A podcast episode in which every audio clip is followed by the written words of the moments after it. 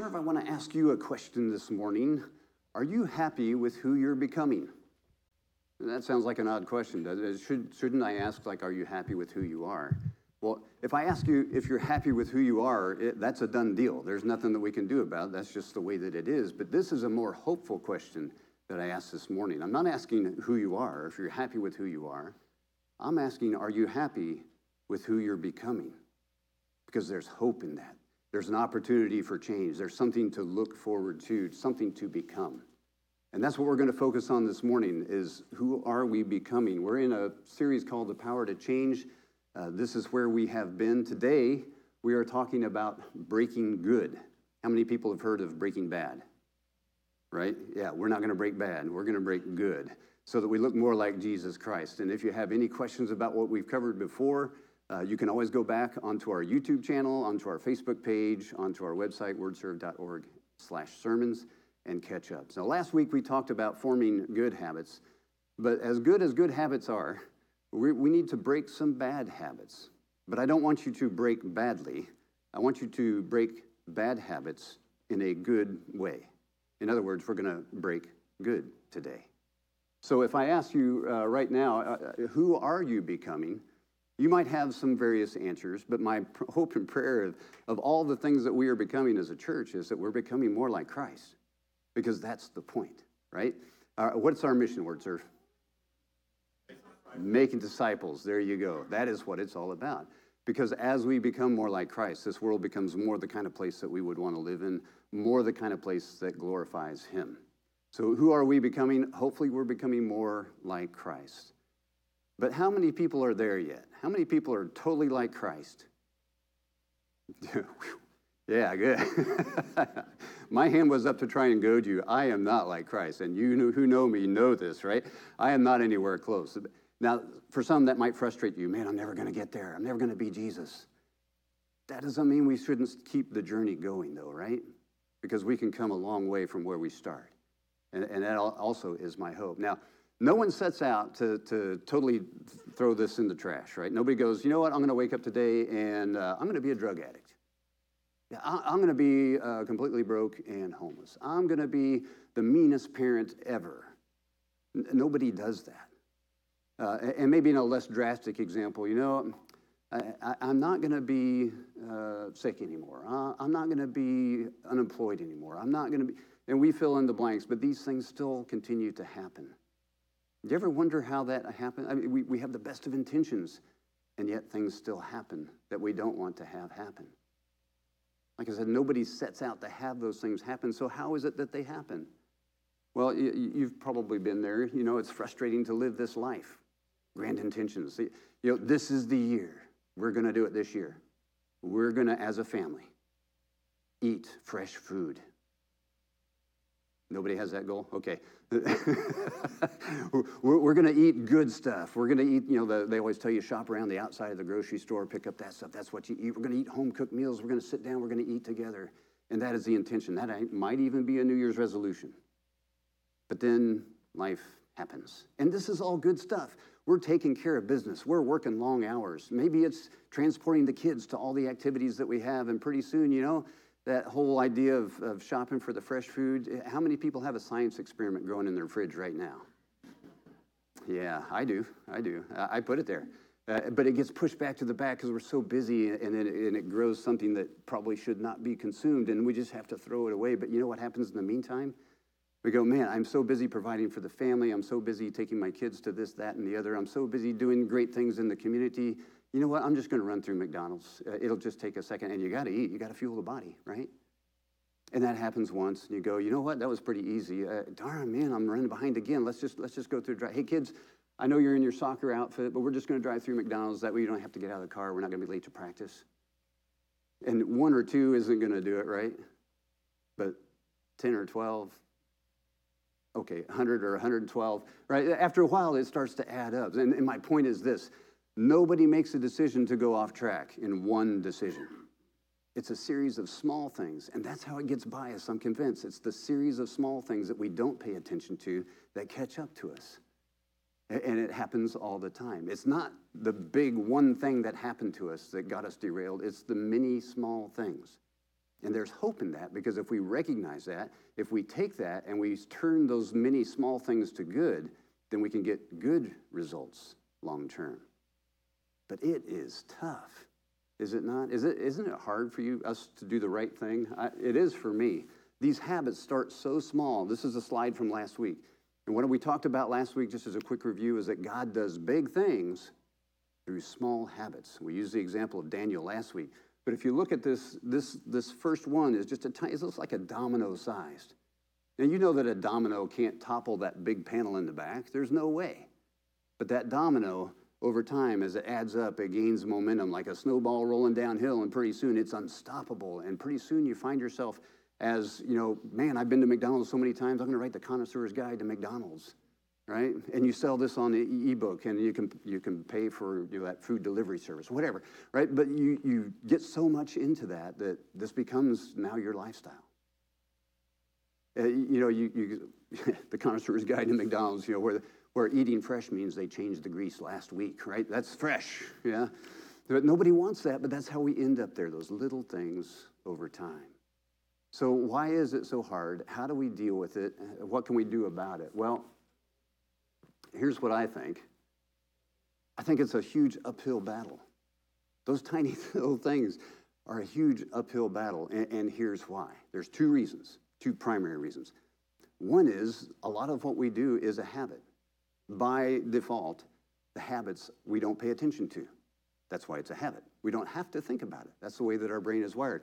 Our brain has uh, primary functions of conserving energy so we don't run out and, and drop dead. Uh, it wants to avoid pain and it wants to seek pleasure. That's, the, that's what our brain is doing. So a habit does all of that, it automates things. Did anybody drive here this morning and not remember how you got here? If you've been, well, if you're new, that didn't happen to you. If you drove here a million times before, you're not even thinking about it. It's just a habit. That's conserving energy so your brain can do more important things, supposedly. So 40%, ex- ex- experts estimate that 40% of what we do is a habit. We don't even pay attention to it. That could be good or bad. If it's good habits, 40% are good. If it's bad habits, 40% of what we do is bad. Now, teachers in the crowd, if you automatically take 40% off of a test and you score 60% on your test, what grade am I getting? It's been a while since I've been in school, but that's, that's D minus at best, probably failing, right? So, and, and it's, we're not even aware of it. So if we take that 40% and we turn it to good, we get an automatic boost of 40% that we're not paying attention to for the good. That sounds pretty good to me.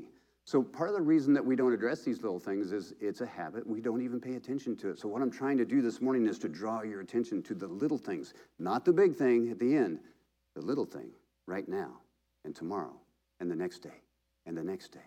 That's what we're going to work on today. The other reason that we don't think habits are that big a deal, like that drive-through McDonald's, and again, I'm not slamming McDonald's or uh, any of that. It, it's just a part of life. But part of what we do is we say, you know, I can handle that.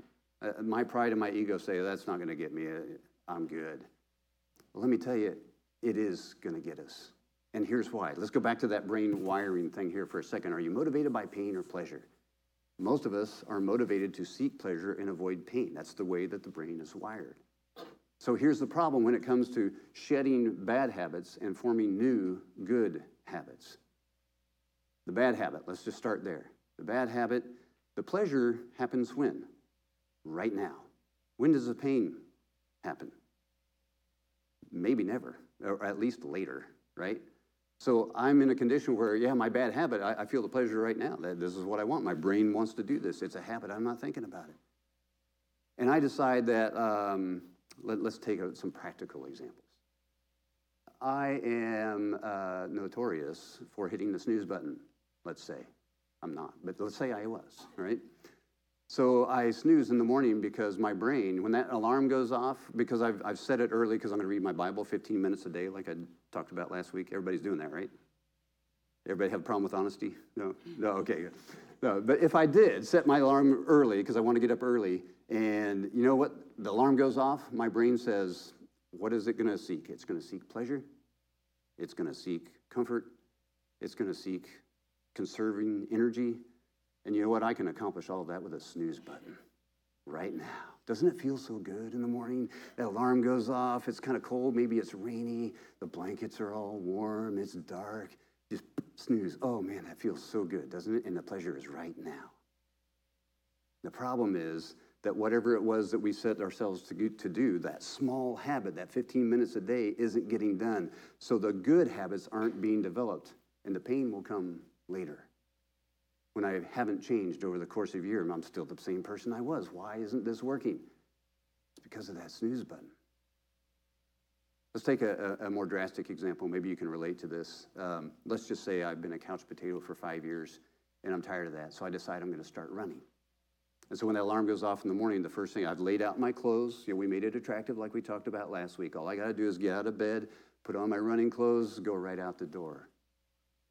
What's the problem with that? Well, if I start that new good habit, when's the pain going to come?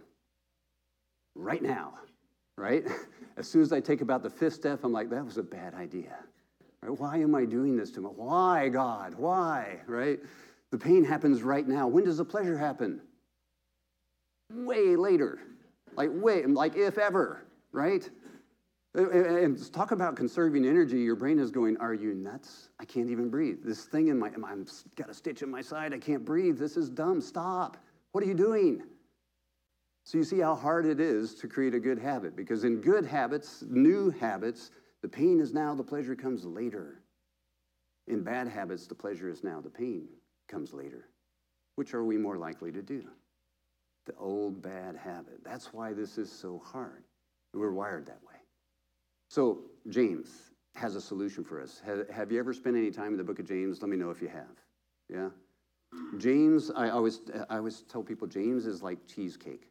It is very dense and very rich. You can only read a few verses at a time and your brain will explode. So, what we're going to do is we're going to read just a little bit today.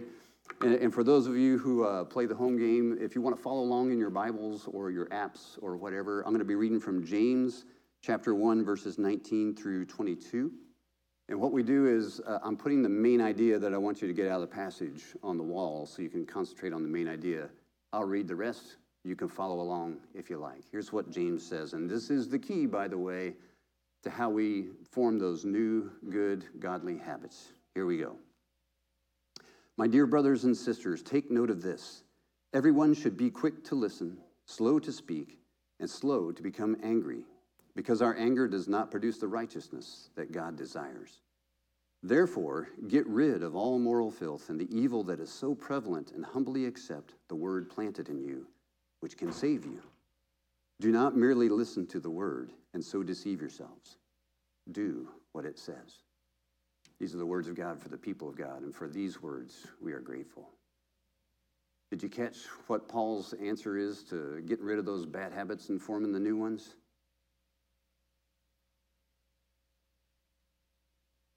Get rid of. Get rid of. Now, I left the, that, that part blank. What he says is get rid of all the stuff that is around us that is so morally prevalent in our society around us. It's drawing us away from our godliness, from our closeness to Christ. I left it blank because for each of us, that's going to be something different. What is it for you? How would you fill in that blank? What do you need to get rid of so that God's word can grow? Because what he says right after that is humbly accept the word that is planted in you. Here's the problem with God's word. I have no doubt that God's word is planted. What I have trouble with is how's the garden it is growing in? Are the cares and concerns of this world choking it out? Has my heart become so hardened that it can't penetrate through and form good roots? Or am I just so apathetic that I don't even bother to let it take root? I have to get rid of all that stuff for God's word to be what it needs to be in me. God's word can do it. I have no doubt. God could just come down and make it happen, but that's not the way this works. He invites us into this thing where we grow together. We grow in, in that Christ likeness, in cooperation with the Holy Spirit, with the support of everyone around us, because it's an uphill battle, as we've seen. That's what I'm looking for. So, what is it, Word Serve, that you need to get rid of this morning? And notice what I say, I'm not saying push it to the side. I'm not saying hide it under a blanket. I'm not saying, you know, make it so you don't see it right up front. I'm no, get rid of it. Totally. No questions asked. And this is a great time of year as we approach Ash Wednesday, as we approach the season of Lent where we're giving things up. Why don't we give up whatever's holding us back from God? Why don't we give up whatever's choking us out when it comes to living like Christ? And I'll tell you why we don't. Because it feels good now and the pain is pushed off. And for us to change, Word Serve, it's going to hurt, at least at first. But stick with it. Stay the course. And through the end of that pain, you're going to find a pleasure that is far greater than anything we can imagine. Why? Because we're finally living into the true self that God created us to be. All the stuff, as James says, all the things that are around us are not what is intended for us to find pleasure in. The things that we seek are good in, in, in its base core the sense to want to belong, the sense to want to be loved. That's all good. But sometimes we warp the response to that need. And that's where the bad habits come in. And as we know, it's the little things over time that make the big difference. So, what is it that we need to get rid of? Let's go back to the habit loop and let's talk practically now. How do we get rid of this? Bill, I, it sounds great. I'm sold. I'm in. I need to get rid of, and I know what my blank is, or I'm going to go home and I'm going to write my blanks. And, and by the way, my blanks, I'm on page three right now, but you, you do you, okay? So let's look at this habit loop. We talked briefly. There's a cue. Something catches your attention, it's going to cause a craving. And again, these cravings that I'm talking about, they are not bad things in and of themselves. A sense to belong, a sense to want to be loved, a, sense of, of security and safety. These are not bad things, but sometimes our response and how we pursue them can be. And that's where it starts to turn. And then there's a reward. The problem is that the reward might be a short term reward that feels really good in the moment, but leads to disaster. Ask any addict if their reward feels good at the time, and they will say yes. But ask any addict over time, was the reward worth it? And the answer will be almost universally no. It was not worth it. I lost my family. I lost my job. I lost everything. For what? For temporary, fleeting pleasure. Not the God designed pleasure that never leaves us. Not the true self that we were created to be. It's the world talking through us. So, how do we do this?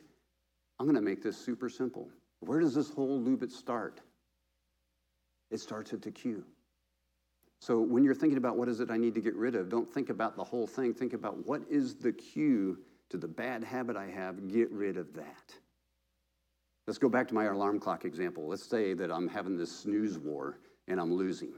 Right? So the first thing I can do is I can get rid of that cue. The cue is the snooze button because it feels so good, right? Boom. So you know what you do? You remove the cue. You take your alarm clock or your phone and you put it across the room. Yeah? And now, if you're married and sleeping in the same bedroom, your spouse is going to hate you. Because what's going to happen is it's going to go off and you're going to go, oh man. And it's going to go off for like 10 minutes while you find, okay, look, it's not going to go away. I got to get up and do something about it. And by the way, now the whole house is awake, right? So kind of agree on what time you're getting up if you're doing this, all right? But you're going to get up and you're going to go, and well, now I'm already up. I might as well put on those running clothes and get out the door. I might as well go out there where I have carefully set out my Bible and sit down to read for 15 minutes a day. I might as well, whatever it is that you're going to do, remove the cue and it works. How many people spend less than five minutes on social media per day? Wow, I am impressed. Because most people, if you look statistically, do not. Social media is a time suck. It will just draw you in and capture you and two hours later, when you're watching dogs water skiing, you're going, Where did my life go? you're laughing because it's true. yeah, I know. I know, right? So maybe that's my problem. Okay, if social media is my problem, spending screen time is my problem, remove the cue. So don't allow, there's apps that you can put on your phone that won't allow you but a certain amount of time per day. Take it away. Don't even tempt yourself. Don't go, no, I've got this, I've got this. No, we don't got this. Time will tell. So take it away. Maybe there's websites that you're visiting that you shouldn't visit. There are, there are uh, programs that you can put on your computer that will block those sites. Or if that's not even enough, because you can figure out a way around that, there are programs that t- take whatever website you visit and send it to a friend that you designate. So that friend sees every website you visited. Ooh, did anybody just do a sharp intake of breath? Boy, that better be a good friend. that means one that knows how to keep a secret, right? So these are things that you can get rid of it. Don't even tempt. Don't even get close to that because it is so powerful and so insidious. It's just a little thing, it's just once. No, it's not. That little thing gets its hook, and that little thing becomes the next thing, and the next thing, and the next thing, and pretty soon that whole panel in the back of that habits wall comes crashing down. The question is, what does it crash down around? Does it crash down around your family, your marriage, your job, your friends, your God? The hope in all of this is that God never abandons abandons us. He never leaves us. He never forsakes us. He never will. He's always there ready to catch us. So, as we think about this, uh, last week we talked about how to form good habits, and we did all this. So, take everything that I said last week when it comes time to stop a habit and do the exact opposite. So, if you want to make the cue obvious to do a good habit, make it impossible. Get rid of it. If you want to eat nothing but healthy food, don't buy junk food. Don't bring it home. Don't put it in the pantry because your willpower will eventually fail. Those Oreos, they have a power, man. They will call you in the dead of the night. Even in above the snooze button, they will get you, right? Just don't have them in the house and you won't eat them. That's the way this works. Everything else that you can think of, the basic needs are good, but sometimes we fulfill them wrong. If you want uh, to kill a response, make it hard, make it difficult, make somebody else. If you overspend on Amazon, if your uh, gross national product uh, challenges some economies in the world when it comes to Amazon, uh, give your friend, your trusted friend, your password to Amazon. And then you can only order things through that friend. And that friend has instructions about what your budget is. That better be a good friend. and then a reward. Uh, don't settle for fruit substitutes. We talked about this last week. Don't settle for fruit substitutes. It feels good right now, but it won't later. Settle only for the original fruit, the fruit of the Spirit kindness, joy, gentleness, peace, self control. I almost sang the tune. I got a tune last week. I got forwarded a kid's song. I promise I'll sing it one day, right? That's how we do this. Now, when you come to the cues, I'm, I'm just going to list these up here because, again, every one of us is different. We have different cues, different things that set us off. But I want you to look at some of these things. Sometimes it's a place, sometimes it's a time, a time of day, a time of season, uh, a time in the year. Sometimes it's our moods. And if you find yourself in this HALT acronym, this is a great one to remember because the enemy is never going to tempt you when you're strong and when you're surrounded with community. The enemy is always going to isolate, wait for you to be tired, wait for you to be distracted, and then there's that little hook that starts the journey, isn't it? So, HALT is a great acronym to remember. Are you hungry? Are you angry? Are you lonely? Are you tired? Because that's a green flag to the enemy. Don't let that happen. Surround yourself with people. There might be moments in time, like, you know what, every time we get done playing basketball, we always head over to the bar. Well, if alcohol is a problem for you, you need to change your cue. Every time you get done playing basketball, you and you substitute something else. Or maybe you just give up basketball if it's that critical. And finally, the people. You are the average of the five people you hang around the most with. Think about that for a second. Who are the five people you hang around most? If they're not leading in the if they're not becoming who you want to become, maybe it's time to reshuffle your deck. Let me rephrase that. Don't get rid of your family, okay? Pastor Bill said I need to, sh- to jettison my family. No, no, no. This is our mission field, right? I'm talking about outside of your family. The five people you hang around most with are the people you're going to be most like. And vice versa, by the way. So if you're trying to influence someone, you can share this. Hey, you know what? All you got to do is remove the cue. Sounds easy, but it's hard. Let's be accountable to each other. What's your cue that you're trying to get rid of? Here's mine. Let's talk to each other at least once a day. Say, how's it going? I'm going to share my websites with you. I want you to, to nail me if I, if I do something that I told you I wasn't going to do in a loving way, right?